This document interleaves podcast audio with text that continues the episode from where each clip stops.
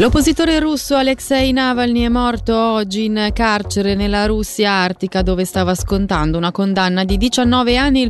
Lo hanno annunciato in tarda mattinata i servizi carcerari. La portavoce di Navalny ha però dichiarato poco fa di non avere ancora notizie dirette sul decesso dell'oppositore.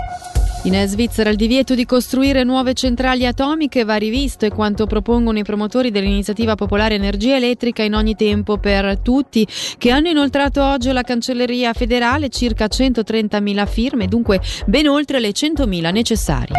A Zurigo i biglietti per l'unica data svizzera degli AC/DC sono stati venduti in 8 minuti. Si tratta del primo tour negli stadi europei da 8 anni per i mostri sacri del rock, che si esibiranno il 29 giugno allo stadio Letzigrund di Zurigo.